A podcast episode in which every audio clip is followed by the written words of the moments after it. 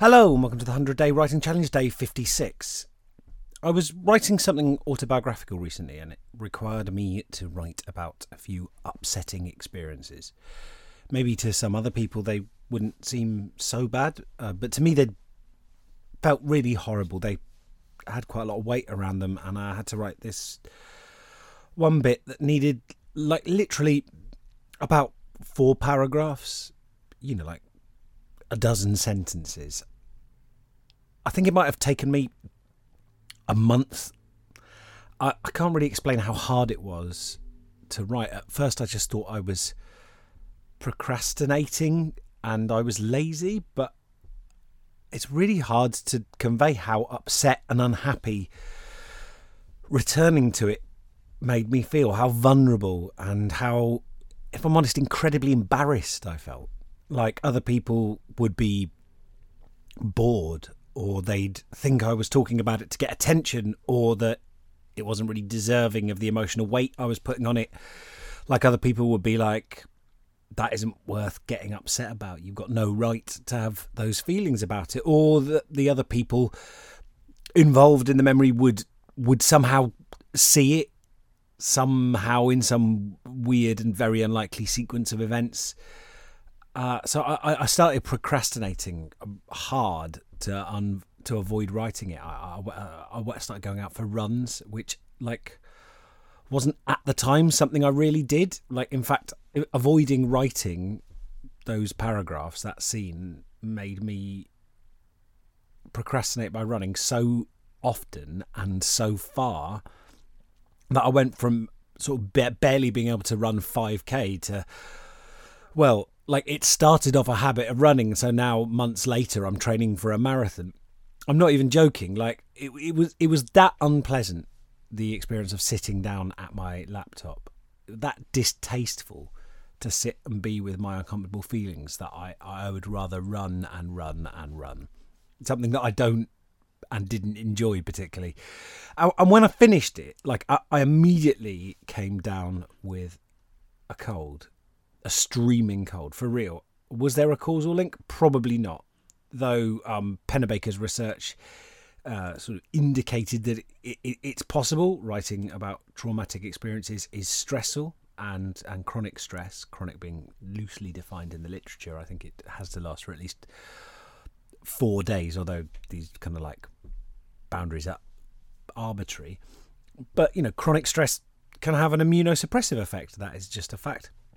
Although so does running temporarily. So let's not get too carried away with ourselves, cub scientists. It could have just been that I was doing a lot of running that was making my immune system temporarily suppressed as well. Or it could have just been random. It could have been the time of year. Um, look, what I'm saying is that this is by the by. We don't have to get into why I got a cold at the end of it. I was just, just saying it to kind of cap the story, really. But what I'm saying is, like, engaging with deep feelings can be can be punishing sometimes, you know. But in the long term, after writing about that stuff, my mental health has actually been better. It's not the only intervention I've made, uh, and I wasn't actually doing it as a mental health intervention. Uh, I was doing it just because I had to write about it. But um, you know, just so you know, as a data point, temporary acute exposure to stressors can have extremely good long term results it turns out. But then, look, if you're writing about intensely positive experiences, for example, that can just help to orient us towards those positive things and notice them a bit more, you know, to remind ourselves that they exist. Humans have an inbuilt negativity bias. Back in the semi mythical wilderness, uh, watch out because I'm going to be going into some evolutionary psychology, which is a legitimate field, but um, often. Uh, gets evoked badly by people who aren't experts. Um, but you know, once upon a time, we can sort of hypothesize it was more important for human beings to be able to spot an approaching wolf quickly than to spot a patch of ripe berries, right? If we missed the berries, well, we might go hungry that day, but we could continue looking. If we missed the wolf, well, we might be dead. So it's easy for that negativity bias to skew how we see the world to make us believe that threats and bad things, and these don't just have to be physical threats, they can be threats to our emotional well being, threats to our status, are more common than they actually are. Consciously bringing to mind intensely positive experiences might just help us, you know, recalibrate what we pay attention to. It might nudge us just a tiny bit away from threat monitoring towards opportunity monitoring. Remember, threat is just one letter away from treat. Okay, that was a that was a pretty bad slogan. Um, I, I better quit while I'm behind.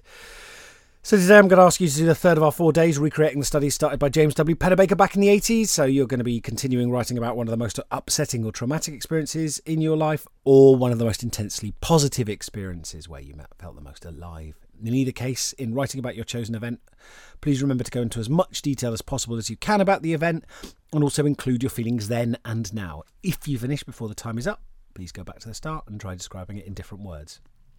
That's it. Are you ready? You've got 10 minutes. Three, two, one, go.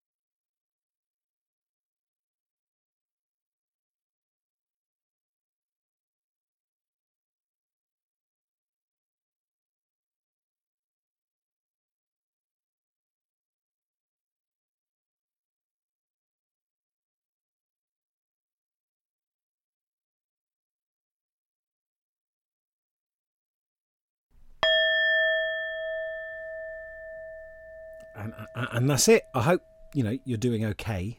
I wonder what today feels like compared with previous days.